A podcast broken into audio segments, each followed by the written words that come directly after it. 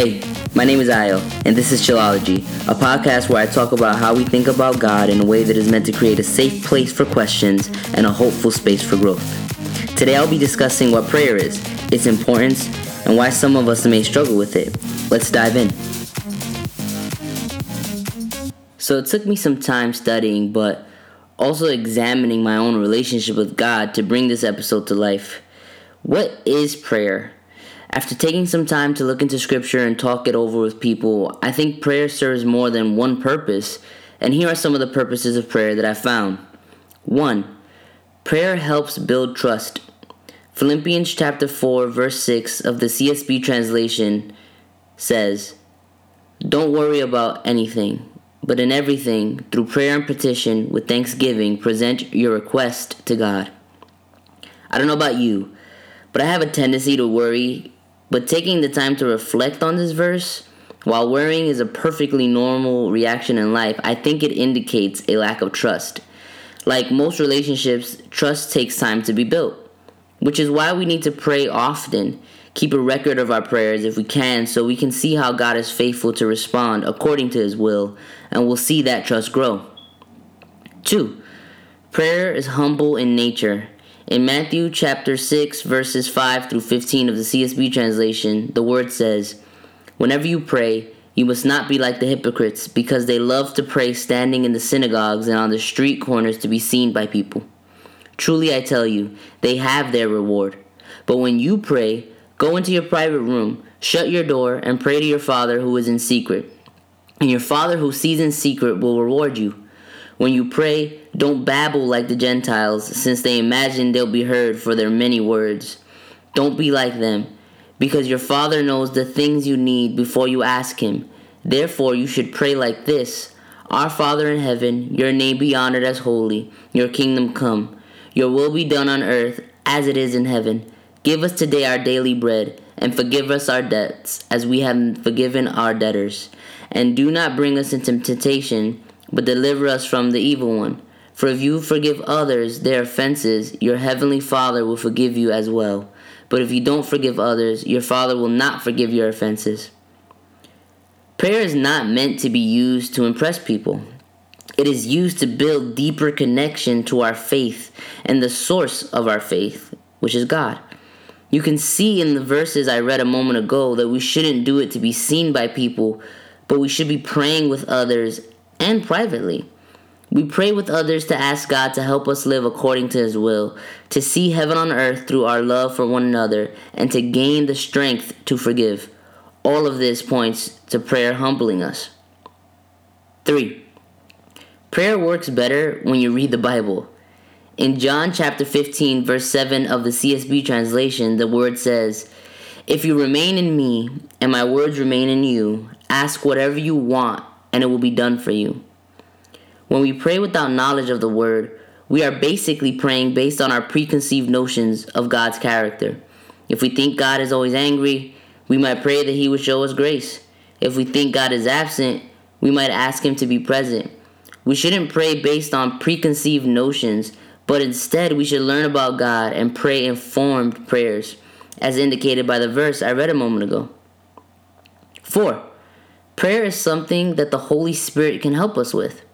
In Romans chapter 8, verse 26 of the CSB translation, the word says, In the same way, the Spirit also helps us in our weakness, because we do not know what to pray for as we should, but the Spirit Himself intercedes for us with unspoken groanings. We don't always know what we want or need, but with the help of the Holy Spirit, we can find the words to say to God. Also, the verse indicates the Holy Spirit Himself is interceding for us. So even while we're just trying to build trust and get the hang of praying more often, we have help. Prayer is our conversation with Jesus, and it is a key part of our lives as Christians. I know that in my experience, I've heard many of us say that prayer is something we don't do enough. I'll be honest and say I read my Bible a lot more than I pray. I pray for others in group settings because I really believe God can help them. I pray for my wife when she needs it, my father, and my extended family when they need it. I even pray for my dog if he needs it, but I find that I pray only when asked. I rarely pray on my own. When putting this podcast together, I was having a hard time because I could talk about what scripture says about prayer, but I myself didn't actively participate in prayer. In my relationship with God, I read His Word, but I don't often pray to Him. It made it very hard for me to record this episode because it just didn't feel right. So I took some time to examine my life and try to figure out why I don't pray like I should. I hope maybe it will help you find out why you may not pray as much as you should either. A friend of mine named Ineye posted a tweet she liked, and it says this Therapy is teaching me how I've tried to turn my reactions to trauma into quote unquote superpowers. Like the power of flexibility that comes from not having your own preferences, the power of never being rejected because you don't ask for anything, and on and on. Ineye went on to add, not ever asking for help because you don't feel like people will be there for you anyway, or not getting excited about potentially good situations because it's easier to move on if things don't pan out. And let me tell you, when I read this, I was suddenly filled with a deep clarity about my prayer life. I don't talk to God privately because I'm afraid He may not do what I hope for. I don't trust Him because my first experience as a Christian with a need didn't pan out like I thought it should have. See, almost nine years ago, my mother passed away. I was only a Christian for about five months, and I promised God I would give Him my whole heart. So when she passed, I was wrecked, but I prayed for hours that God would bring her back to life, and He didn't do it. I truly believed that He could, and I was angry that He didn't.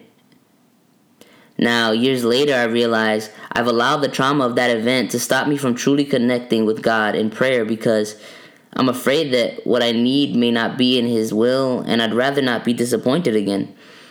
If I may, I think many of us have said we don't have time to pray or we don't have the discipline, but may I suggest that maybe we're just hurt and afraid? Someone in your life may have disappointed you, and you don't know if God will too, so you don't pray. Maybe you asked God to do something and it felt like He either didn't answer or just didn't answer how you would have liked Him to. And I understand because I've been there. I've allowed my trauma to dictate my relationship with Him. I hope that after hearing this, you would find the strength to pray again and to give God a chance to prove His faithfulness because He won't fail. I'm right there with you. This year I'm trusting God in prayer. A part of me is nervous and afraid that I may get too hopeful, but I won't allow that to dictate my trust in Him anymore. That's all for this week's episode of Chillology. As always, if this has helped you in any way, share it with someone you think may need it. Feel free to reach out to me on Instagram at HeyOIO. You'll find the spelling on my podcast bio. Thank you again. I truly hope this helps you. See you next week.